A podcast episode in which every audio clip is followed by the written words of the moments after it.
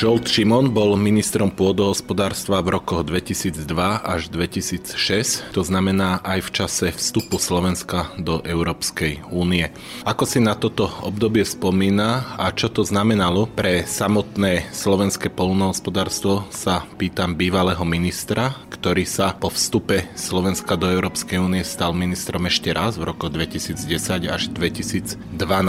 Pán Šimon, v roku 2002 ste boli pre poľnohospodárov relatívne neznámy, keď ste sa stali ministrom pôdohospodárstva. Ako k tomu vôbec došlo? To bolo obrovské prekvapenie, aj pre mňa samotného. A síce tento post dostala strana maďarskej koalície po pôsobení SDL ministra Koncoša, ktorý nastupoval do vlády s viac ako 10% podporou a na konci prvej Dzurindovej vlády skončili na úrovni 2,5%. To znamená, že to bolo jedno obrovské horúce kreslo, ktorého sa nikto nechcel dotknúť. V čase pred vstupom do Európskej únie tam bolo najviac tých červených bodov, ktoré Slovenská republika musela odstrániť. Takže nikto to v tom čase veľmi nechcel zobrať. Ja som bol aktívny v rámci SMK. Bavili sme sa najskôr o tom, že by som mal byť štátnym tajomníkom na tom rezorte a nakoniec povedal, že štátny tajomník nie, lebo ako nebude mať strana aj ministra, aj štátneho tajomníka,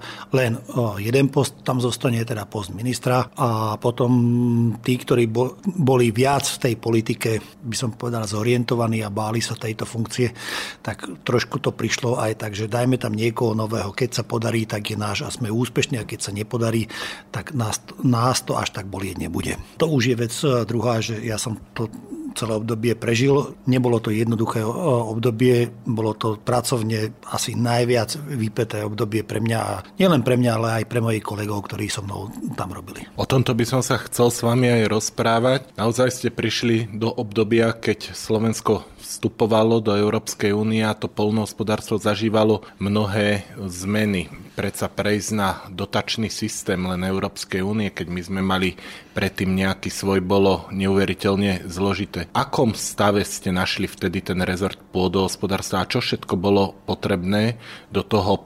mája 2004, keď Slovensko vstupovalo do Európskej únie, nachystať? Začnem snáď tým, že prvá z mojich vecí vôbec ako ministra bolo, že v deň môjho vymenovania vláda rokovala o budúcoročnom rozpočte. To znamená, že na obed som dostal menovací dekrét a po obede o tretej alebo o druhej už vláda rokovala o rozpočte na rok 2003. Takže ja som prišiel, zobral som rozpočet a videl som, že oproti roku predchádzajúcemu mi tam chýba 500 miliónov korún. Videl som, že máme kopec červených bodov, čo musíme splniť, že v podstate ten rozpočet bude strašne vypätý. Tak to začalo hneď od prvého dňa bojom o financie a vôbec, aby sme to zvládli.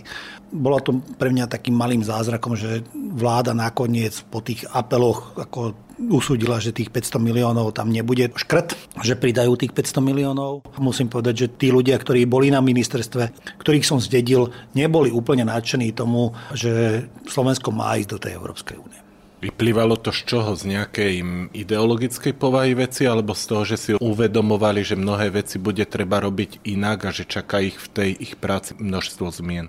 Ja by som to skôr povedal, že ľudia a poľnohospodársky sektor je obzvlášť taký konzervatívny, že v podstate áno, zmeny môžu byť, ale nech sa to mňa netýka. A toto bol celý ten problém toho celého rezortu, že v podstate ten rezort nebol dopredu pripravený na ten vstup do Európskej únie. Ako príklad poviem, ja keď som nastúpil, tak to už bolo koniec obdobia, keď sme ukončievali prístupové rokovania s Európskou úniou. Len keď poviem, že referenčná produkcia obilia na Slovensku sa brala z roku 2002. To bolo obdobie, keď poľnohospodári na produkciu obilovín dostali čo najmenej podpory. Aj roky predchádzajúce sa zohľadňovali, ale to bolo obdobie, keď SDL a HZD, ešte Baco aj s Koncošom uberali poľnohospodárom peniaze na podporu obilovín a dávali peniaze do iných oblastí, ktoré neboli referenčné pre výpočet podpory pre slovenské poľnohospodárstvo. To znamená, že kým v Slovinsku si zobrali, že čo nám Európska únia dá, skade môžeme získať peniaze, na aké fondy môžeme získať, tak oni podľa toho podporovali mlieko, podporovali cukrovú repu, podporovali obilie, podporovali rôzne komodity, ktoré sa zohľadňovali pri výpočte podpory pre členskú krajinu po vstupe.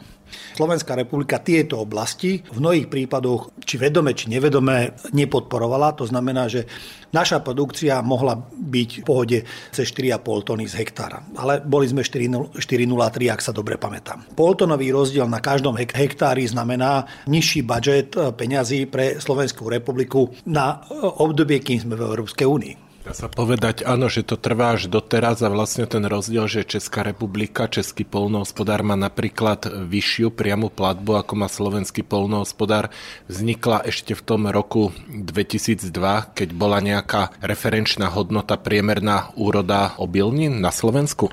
Nie roku 2002, to sú roky predchádzajúce. To znamená, že v roku 2002 ste nemohli povedať, že zrazu my máme 4,5 tony, keď sme toľko nikdy nevyprodukovali. Koľko Slovenská republika dostane, to súviselo aj s tým, že koľko budeme mať tých jednotlivých kvót aj na izoglukózu, aj na ovce, kozy, aj na mlieko. A musím povedať, že keď ja som nastúpil, tak vtedy Boleráz stál roky, lebo ho prebudovávali. A preto nám chceli dať len strašne minimálne množstvo tej izoglukózy a plus na to napočítané peniaze. Ale to vplyvní produkciu kukurice na celom západnom Slovensku. Jeden z tých obrovských úspechov považujem, že sa nám podarilo docieliť navýšenie kvóty izoglukózy a tým pádom na takmer celú produkciu toho bolerázu, lebo to má dosah aj samozrejme na dodávateľský okruh tej samotnej firmy. Rovnako sa podarilo navýšiť ovce, kozy a kravy bezstrevovej produkcie mlieka. Toto nám pridalo, že slovenské poľnohospodárstvo dostalo akýsi základ, ale úprimne musím povedať, že pokiaľ, a to musí odznieť, že pokiaľ by Báco s Koncošom brali vstup do Európskej únie vážne a naozaj by si urobili takú analýzu, čo nás čaká a čo nás neminie, tak Slovenská republika, slovenské poľnohospodárstvo by mohlo byť v oveľa lepšej kondícii dnes, než je. Z hľadiska podpory.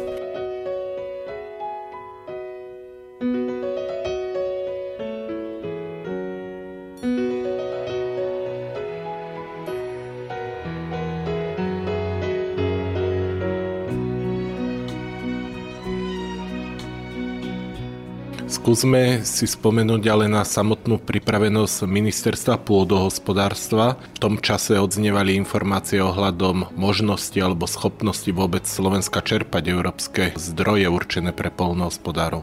No, ja si pamätám, že predstupový štrukturálny fond, jediný, ktorý Slovenská republika mala, bol SAPART. Keď ja som nastupoval, tak SAPART bol čerpaný niekde na úrovni 10 až 15%. A pamäť neklame. Keď sme skončili, ja som apeloval vtedy na ministra financií, aby sme navýšili výšku kontrakcie z možných 100% na 106%, s tým, že nikdy v živote nenastane situácia, že my tých 106% vyčerpame. A nakoniec život mi dožičil, keď som sa druhýkrát vrátil ako minister, tak až vtedy bolo vyhodnotenie programu SAPART a museli sme dokonca nejaké peniaze vrátiť do Bruselu, ktorý Brusel nám neuznal. A po zohľadnení aj tejto čiastky sme mali čerpanie cez 99%. To znamená, že bez pochyby môžem povedať, že predstupový štrukturálny fond po tých zmenách, ktoré sa prijali v 2002 po mojom nástupe, ten priebeh toho čerpania a tie smerovania tých opatrení nasmerovali správne a Slovenská republika tieto peniaze využila. A tieto skúsenosti potom sme aplikovali aj po vstupe na druhý pilier a musím povedať, že aj tam sme mali bohatého cez 92-93% na čerpanie, hoci to bolo v obdobie, keď nikto nevedel tesne po vstupe do Európskej únie, či Európska únie sa je alebo pije. Čo sa ale týka samotného vyplácania, na to bola potrebná schopná platobná agentúra. Malo ju Slovensko v tom čase, alebo ako vlastne vznikala? Platobná agentúra bola na ministerstve pôdohospodárstva na úrovni jedného odboru, kde bolo zhruba 10 či 15 ľudí. Oni niečo okolo tej platobnej agentúry robili, ale ani ministra, ani štátnych tajomníkov, ani nikoho nezaujímalo, že čo oni tam robia. V podstate bolo tam pár mladých nadšencov, ktorí dostali za úlohu, že máte riešiť platobnú agentúru.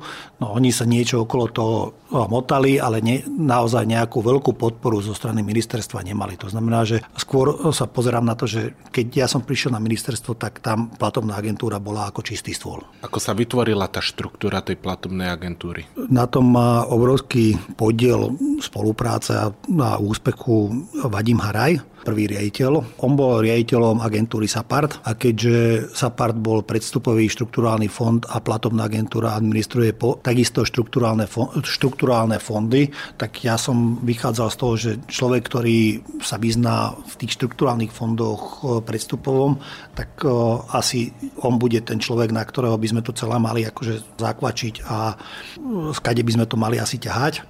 Ja si myslím, že toto bola jedna správna voľba. Aj s ďalšími ľuďmi, ktorí tam boli a tí ľudia postupne sa tak obmenili, prišli mladí, ktorí sa museli naučiť celú tú európsku legislatívu.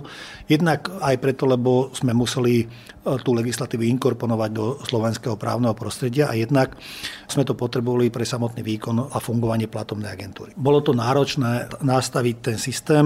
Ja som si to zobral ako za svoje, že v podstate to je kľúčové. Buď my tú platobnú agentúru budeme mať, alebo ja skončím aj svojím kreditom úplne ako v smetnom koši. Pracovali sme na tom aj s ostatnými. Musím povedať, že som na nich nesmierne hrdý. Niektorí boli natoľko pracovne vypätí, že boli takí, ktorí v práci odpadávali. Úprimne musím povedať, že bolo to veľmi zložité, pretože platobná agentúra vznikla 1. decembra 2003 a 1. januára 2004 už mala cez 500 zamestnancov. To znamená, že takmer za rok my sme budovali platobnú agentúru, ktorá vychádzala z tej štruktúry, ktorá na ministerstve bola. My sme identifikovali, čo všetko potrebujeme. Urobil som si analýzu v tom, že v podstate potrebujeme trhové opatrenia. Takže na trhové opatrenia išla jedna časť, ktorá riešila obdobné veci. Potom sme povedali, že priame platby a prijímanie tých žiadostí. Tak tam sme si povedali, že dobre to budú naše regionálne odbory, ktoré sme mali vonku v regiónoch. Potom sme si povedali, že potrebujeme na to vytvoriť systém, ktorý bol základ toho. Potom sme identifikovali, že potrebujeme pozemky, ale tie pozemky treba verifikovať. A naozaj sme pracovali takým intenzívnym tempom, že až keď teraz sa na to pozerám, až je to neuveriteľné, aká práca sa tam urobila. Faktom je, že 1. decembra jediným zamestnancom sa stal Vadim Haraj ako riaditeľ. 1. januára už tam pracovalo, preklopili sme týchto ľudí z rôznych tých odborov, sme preklopili do tej platobnej agentúry. Vstúpili sme 1. mája do Európskej únie a my sme pred 1. májom všetky peniaze do 1. mája, ktoré sme mali k dispozícii na predfinancovania, ktoré boli v súlade s tými peniazmi a s tou politikou, ktorú sme museli vykonávať do 1. mája, tak my sme v marci, začiatkom apríla 2004 sme vyplácali domáce peniaze cez našu platobnú agentúru, čo v Bruseli nikto neveril tomu, že ako je to možné, že v podstate my ešte v novembri nemáme platobnú agentúru a v marci už vyplácame peniaze, ale aj to vyplácanie našich vlastných peňazí síce podľa našich vlastných pravidiel, ale odhalilo mnoho takých zádrhlov, ktoré nám následne potom vytvorili priestor, že v podstate sme mohli prijímať žiadosti na európske peniaze a mohli sme ich pripraviť na vyplácanie. Len taká perlička, nesmierne som bol rád a hovoril som aj mojim kolegom, ktorí tam boli so mnou, boli ich desiatky, ktorí naozaj odviedli poriadny kus práce, keď v Maďarsku koncom januára vyšli v 2005 do ulic, že oni nemajú dotácie vyplatené a naši pomaly už zabudli, že tie peniaze aj dostali, lebo v priebehu decembra my sme vyplatili 90% priamých platieb, čo si myslím, že bol husársky kúsok a som na to nesmierne hrdý a som aj hrdý na tých ľudí, ktorí to so mnou ťahali.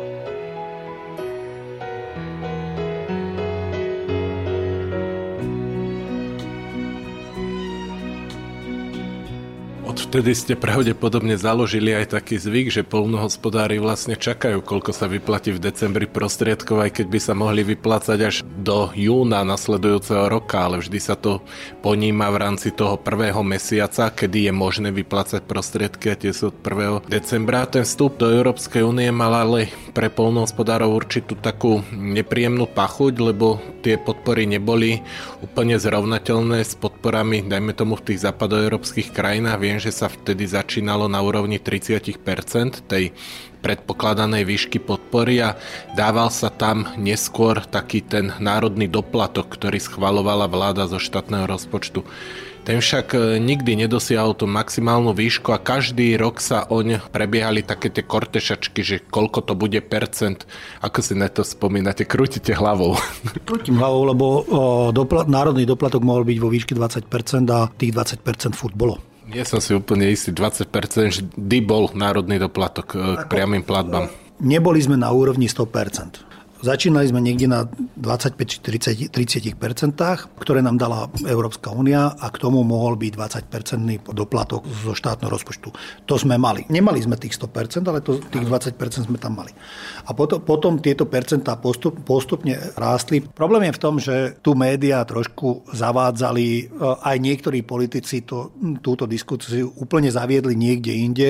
Ja chápem, že aj Robert Fico z SDL, ktorý sedel z Koncošom spolu vo vláde a nesie za to spolu zodpovednosť za to celé dianie. Takisto aj HZD, ktoré tam bolo, pre nich bolo lepšie porovnávať platby Slovenska na platby Európskej únie, na priemer Európskej únie. Ale furt sa hovorilo o tom, že my 100% Európskej únie dosiahneme teda v roku 2010. Ale 100% Európskej únie je 100%, sa počítalo, že 100% to, čo pre Slovenskú republiku vypočítali. To znamená, že keď referenčná úroda bola 4,03 tony z hektára a na to patriace 150 neviem koľko eur, lebo na každú tú tonu platba bola rovnaká, či vo Francúzsku, alebo na Slovensku. Ale keď vo Francúzsku ste mali cez 6 tón, tak tam je platba na 6 tón a u nás je platba na 4. V Lotisku je na 2. To znamená, že my sme nemali dostať, nikdy nebola úloha postavená, alebo otázka postavená, že my dostaneme platbu ako francúzsky farmár na 1 hektár. Bolo postavené, že my dostaneme rovnakú platbu na tú referenčnú úrodu, ktorú Slovenská republika deň vstupu mala, dostaneme takú istú platbu ako Francúz. To, že Francúz mal 6 tón a my sme mali 4 tony, to je ten dôsledok toho Baca a Koncoša, že oni to dostatočnom časovom predstihu to nestihli pripraviť, že čo ja viem, v 2002 sme o tom rokovali, tak my sme mali od 98.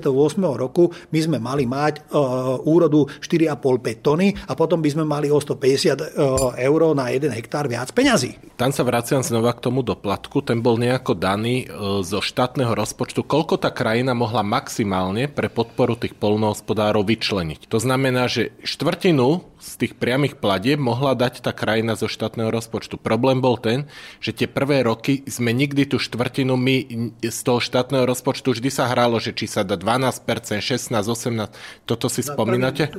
Do 2006 roku furt to bolo 20%. Si pamätám, že v roku 2003 poľnohospodári chceli do ulic, že chcú kvôli suchu chcú peniaze, chcú 1 miliardu korún, aby sme dostali. Ja som im povedal, že čo oni nakoniec aj uznali, že radšej nežiadať 1 miliardu v roku 2003 a žiadať doplatok v plnej výške, lebo však aj Mikuláš Dzurinda to v Kodani to prislúbil a potom sme dostali zaplatené. To bolo zhruba 2 miliardy korún ročne ako ten doplatok. Takže my sme ten doplatok, ktorý štát mohol dať, ten štát aj dal. Že sme neboli na 100%, áno, ale potom sa hralo, že koľko sa potom v pozdejšom období už sa postupne začalo znižovať, lebo rástlo peniaze z Európskej únie, rástli nie 5%, ale 10%.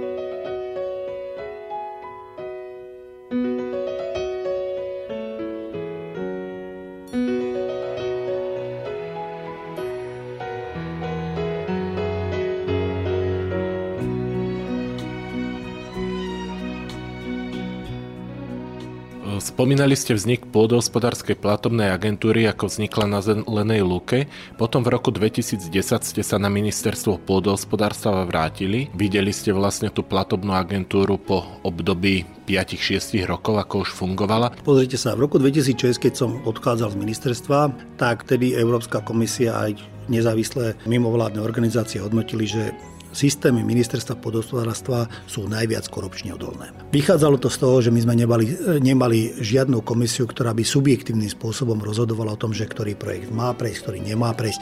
Boli jasné kritériá. Od samého začiatku boli vyložení žiadatelia na internete.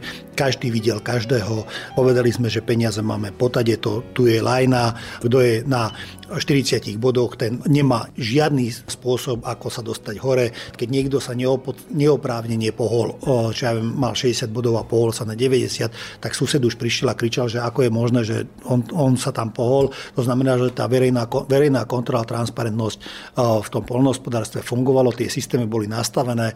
Jedna taká zásadná vec, ktorá sa nám podarila v tom 2003, ešte pripomeniem, to je, že predtým existovali dotačné tituly, kde bolo napísané, že na dotácie nie je právny nárok. Od roku 2003 sme tam zakomponovali, že dotácie sa posudzujú podľa zákona o správnom konaní. To znamená, že splníte podmienok, máte nárok. Toto málo kto si to uvedomuje, ale toto bol diametrálna zmena toho pohľadu, lebo do tej doby minister financií furt sa bránil tomu, že na dotácie právny nárok. Toto sa takýmto spôsobom dalo obísť. Podarilo sa v 2010, keď som sa vrátil na ministerstvo, tak už tieto príznaky zavádzania systému korupčných mechanizmov tam boli. V čom ste ich vnímali? Obdobie 2006 až 2010 sa dá charakterizovať obdobím, čo rok to minister, čo minister to katastrofa, lebo sa tam vystriedali štyria za to obdobie. 2 roky hľadali, by som povedal tak, že chceli vyberať výpalné, a poľnohospodári sa im vysmiali, lebo povedali, že my na to máme právny nárok. Potom zistili, že keď chcú nejaké výpalné vyberať, tak musia z projektov, ale systém prideľovania dotácií na projekty, tak ako bol nastavený do 2006 roku, ten je pre nich neakceptovateľný. Potom museli zmeniť plán rozvoja vidieka a zaviesť iné spôsoby rozdeľovania tých dotácií, lebo keď ja som odchádzal v 2006, tak plán rozvoja vidieka bol nastavený na nejaké parametre. Skoro rok sa nečerpalo, však minister Jureňa to prerábal plán rozvoja vidieka o 106. Potom ďalší rok skúmali, že čo by s tým mohli urobiť a až následne zaviedli, že budú hodnotitelia a projekty sa budú hodnotiť nie transparentne, nebudú vyložené na internete, že žiadosti príjmu a potom budú subjektívni hodnotitelia, ktorí budú hodnotiť tie projekty. No spolu s tým súvisí, že hodnota jedného projektu stúpla enormne vysoko. To znamená, že každému asi je jasné, že pýtať nejaké výpalné z projektu, kde je 100 000 eur, je vysoko rizikové, lebo keď vám na to prídu, tak si pôjdete to odsedieť, ale to riziko niektorí boli ochotní znášať vtedy, keď tá dotácia bola 1 000 000 eur. A oni v prvom rade museli navýšiť tie projekty a začali zavádzať projekty ako bioplynové stanice, kde 3 milióny oprávnený náklad, podpora 50%, 1,5 milióna eur. Vypýtajte si 10% pre výpočet jednoduchšie 10%, tak máte 150 000. Keď to isté urobíte zo 150 000-ového projektu, tak máte 15 000. Miera rizika. Kým u tých malých projektov potrebujete osloviť 10 a možnosť prezradenia je oveľa vyššia, 10-násobná, tu sa dohodnete s jedným a máte to. Tieto príznaky tu boli, preto mnohí na mňa zazerali veľmi zle, keď som povedal, že všetky tie projekty, ktoré neboli realizované a môžu sa zastaviť, tak zastavím a začneme tie peniaze využívať inde. Nehovoriac o tom, že my sme to museli v tom čase korigovať aj z toho dôvodu, že samotný plán rozvoja vidieka predpokladal, že podporíme projektami cez 2000 firiem a bolo ich podporených len niekoľko 100. A to musím povedať, že aj dneska si kladiem túto otázku, že pán minister Vlčan, kde chce smerovať slovenské poľnohospodárstvo, keď zachováva projekty s oprávnenými nákladmi 2 milióny eur, 1 milión eur dotácia. Či to nie je preto, aby mohli vyberať výpalné. Naviac, keď sa na to pozriem logicky, ja vidím poľnohospodárstvo ako systém funkčný vtedy, keď je funkčný ako celok, nie ako výkladné skrine, tie komunistické, keď sme povedali, že pri hlavných ťahoch boli výkladné skrine a ten zbytok nás nezaujíma. Keď sa na to pozriem, že máme 110 miliónov eur na opatrenie 4.1, tak toho je 20 miliónov pôjde na malé projekty do 80 000 a 90 miliónov eur pôjde na veľké projekty. Na aké veľké projekty? Na tie 2-miliónové veľké projekty. To znamená, že tam dostane 90 firiem na Slovensku a z tých 20 miliónov, dobre, dostane 500 malých. To bude 590 firiem na Slovensku, ale my tých firiem máme cez 19 000. Toto bol vlastne, čo ste povedali, aj taký dôvod napríklad vášho vzťahu, čo sa týka Slovenskej poľnohospodárskej a potravinárskej komory. A čo si pamätám, vaše pôsobenie v období ministra, tak tie vzťahy neboli vždy ideálne. Dokonca Agrárna komora Slovenska sa považuje za vaše dieťa ako protipól Slovenskej poľnohospodárskej a potravinárskej komore. Agrárna komora nie je moje dieťa. Agrárna komora je výsledok nepochopenia SPPK a nedostatočná reflexia na potrebu zmeny. To, že som sa nemal rád z SPPK, my sme sa furt rešpektovali. A ja som nesmierne aj hrdý, aj rád, že naše vzťahy boli také, ľudovo povedané, tak chladné. Viete prečo? Lebo som vedel kľudne spávať. Vedel som, že keď ja alebo moji zamestnanci urobia nejakú chybu, tak SPPK nebude sa to snažiť zakrývať, podliezať, ale vykričí to na prvom mieste. A ja som spával kľudne, lebo keď sme urobili chybu, tak to SPPK vykričalo. Veci sa musia riešiť transparentne. Keď sme prechádzali v roku 2004 z predfinancovania na polfinancovanie v rámci zmeny, teda tej našej predstupovej, čo 40 rokov fungovalo, prešli sme na druhú stranu, bolo to extrémne náročné. Farmári hovorili, že to neprežijú, že oni skrachujú. To bol jeden z dôvodov, prečo sme museli pracovať na tom, aby oni tie peniaze naozaj dostali v decembri, lebo neprežijú. V 2004 roku neexistovala banka, ktorá by financovala na Slovensku poľnohospodárov. Ja som každému hovoril, že 1. januára 2005 situácia sa zmení a bankári budú chodiť za nimi a budú im núkať peniaze. Od 1. januára 2005 je faktom, že poľnohospodári sú najvyhľadávanejšími klientmi bank a sú najsolventnejšími vďaka tomuto systému, ktorý sa tu vytvoril. To, že sme farmárom neklamali. Dostali sme za to veľa kritiky, ale ja som povedal, že keď farmárovi poviete, že nedostaneš, tak ten farmár urobí maximálne opatrenie preto, aby to prežil. Za najväčšiu chybu považujem to, že sme mali od roku 2010 doteraz veľa ministrov, ktorí boli ako dobrý farár. Kázali to, čo ovečky chceli počuť, ale nie je to, čo bola pravda. V 2010 ste aj vy nastúpili. Tak, 2012. Lebo farmárom nepovedali pravdu. Oni im prisľúbili, dostanete toto, dostanete toto. Farmár s tým začal počítať a na konci sa presvedčil, že o tom nedostane. Spoločná poľnohospodárska politika Európskej únie má v tomto roku 60 rokov. Slovensko je v Európskej únii 18 rokov, znie to neuveriteľne. Do akej miery Slovensko vedelo využiť tie prostriedky, do akej miery to pomohlo slovenskému poľnohospodárstvu a či vôbec? A už ste niektoré veci aj naznačili, ale čo by možno bola cesta? Ako by ste boli prvý minister v tom období, keď Slovensko vstupoval, čo by bola cesta pre to slovenské poľnohospodárstvo? Vstup Slovenska do Európskej únie pre poľnohospodárstvo znamenal obrovský rozvoj a stabilitu. Už len tým, že od roku 2003 sa nám podarilo dostať do právneho prostredia, že na dotácie právny nárok, aspoň na tie priame platby a znevýhodnené oblasti.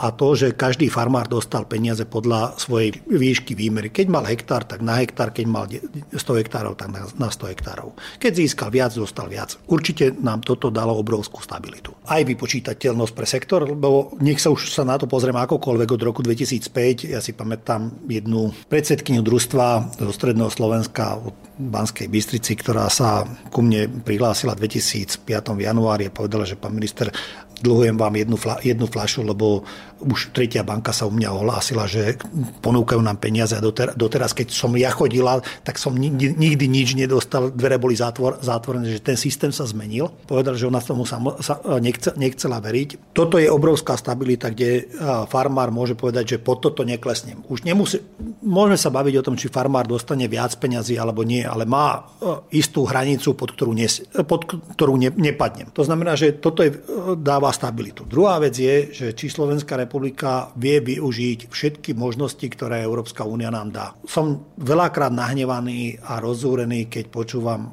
ministrov, politikov, ktorí hovoria, lebo ten Brusel nám tak a tak nadáva a sem nás tlačí. To nie je pravda. Brusel má základné mantinely od do. A v rámci toho som presvedčený, že každá krajina si dokáže nájsť to, čo je pre ňo najvýhodnejšie. Problém je, že Brusel funguje tak, že musíte myslieť 2-3 kroky dopredu, lebo keď myslíte len na jeden, už ste opozdení. Najväčší lobbying v rámci Európskej únie sa nedieje na ministerstve zahraničných vecí, ani na úrovni premiérov, ale deje sa to na výboroch ministerstva pôdohospodárstva. Hovoríme o radách ministrov. Nehovoríme len o radách, hovoríme o výboroch, ktoré spadajú pod ministerstvo pôdohospodárstva. Ak potrebujete spojenca a treba získať na vašu stranu také Francúzsko, čo nie je maličko. Keď otvoríte vhodnú chvíľu na výbore pre komodity, že Slovenská republika zmenila svoj postoj a chce zaviesť rovnaké clo na banány,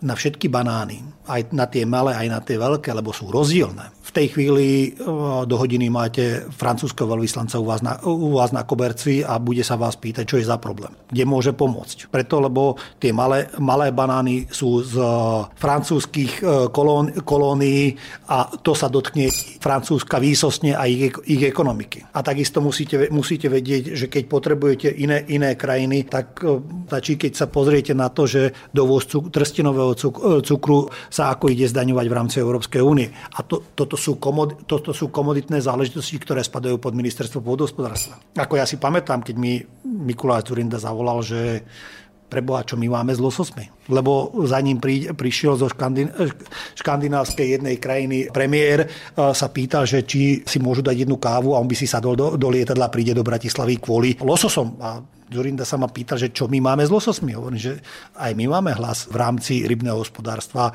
o tom, že aké budú mať výlovy. Keď ja som to pochopil a keď som potreboval pomoc, tak som prišiel do Bruselu na radu ministrov pre rybárstvo. Nemusel som nič povedať, stačilo, že som si tam sadol. Ostatní moji kolegovia z Maďarska, z Čiech tam sedeli na úrovni štátnych tajomníkov alebo pracovníkov z ministerstva zahraničných vecí zo zastupiteľstva. Moji kolegovia ministri hneď prišli a spýtali sa, že Slovensko má aký problém. Keď sa chceme vyjadrovať prioritne k veciam, ktoré sa týkajú ich a nie nás, lebo však my máme to morské dno, vzhľadom k tomu nášmu morskému rybárstvu, ktoré na Slovensku dominuje, ako nám naozaj záleží na tom, že či tie očká sú 4x4 alebo 5x preď, ale pre nich to sú kardinálne životné otázky.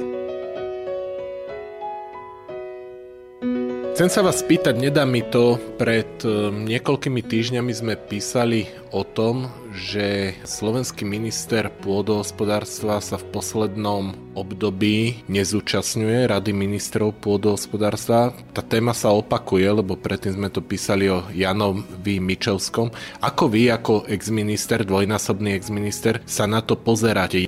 Úprimne vám poviem, toto odzrkadlo len jedno. Únia áno, ale mňa sa to netýka. Ja by som to charakteroval asi takýmto spôsobom. Je pravda, že kopec tých vecí sa rozhodne alebo pripraví už v tých predchádzajúcich fázach. Ale možno, že je to formalita, že minister tam príde, ale dáva to vážnosť aj tým krokom na nižšej úrovni, že áno, minister to takto presadzuje. A niektoré veci dnes z hľadiska operatívy, ktorá sa deje v rámci celosvetovej zmeny, je treba, aby tam minister sedel a minister bol odborníkom a vyznal sa. Mal dobré podkladové materiály, aby vedel, o čom sa rokuje. Ako Brusel nerokuje z jedného dňa na druhý. Ako nezmení. Ale niektoré témy treba otvoriť dopredu. A treba prísť a treba povedať, že kolegyne, kolegovia, treba sa tomuto venovať, lebo toto bude problém a toto považujeme za problém. A nie je dobré, keď Slovensko z tohto rozhodovacieho procesu akýmsi takýmto spôsobom vypadne. Ako ten príklad, ktorý som vám hovoril, že stačilo prísť na radu ministrov pre rybné hospodárstvo, kde som mal právo sedieť. Som prišiel a kolega z Holandska, ten hneď prišiel a povedal, že pán minister, čo máte za problém? Lebo on chápal, že ja tam prídem preto, lebo ja potrebujem na rade pre ministrov pôdohospodárstva mať spojencov a hneď sa mi ponúkalo s nimi sadnúť a nájsť riešenie. Toto sú veci, ktoré vy dopredu nikde nepoviete, neprezentujete, ale toto je ten lobbying, ktorý v tom Bruseli musíte vykonať. Ďakujem pekne za rozhovor. Ďakujem pekne. Financované z programu Európskej komisie IMCAP, zameraného na informačné opatrenia týkajúce sa spoločnej poľnohospodárskej politiky EÚ.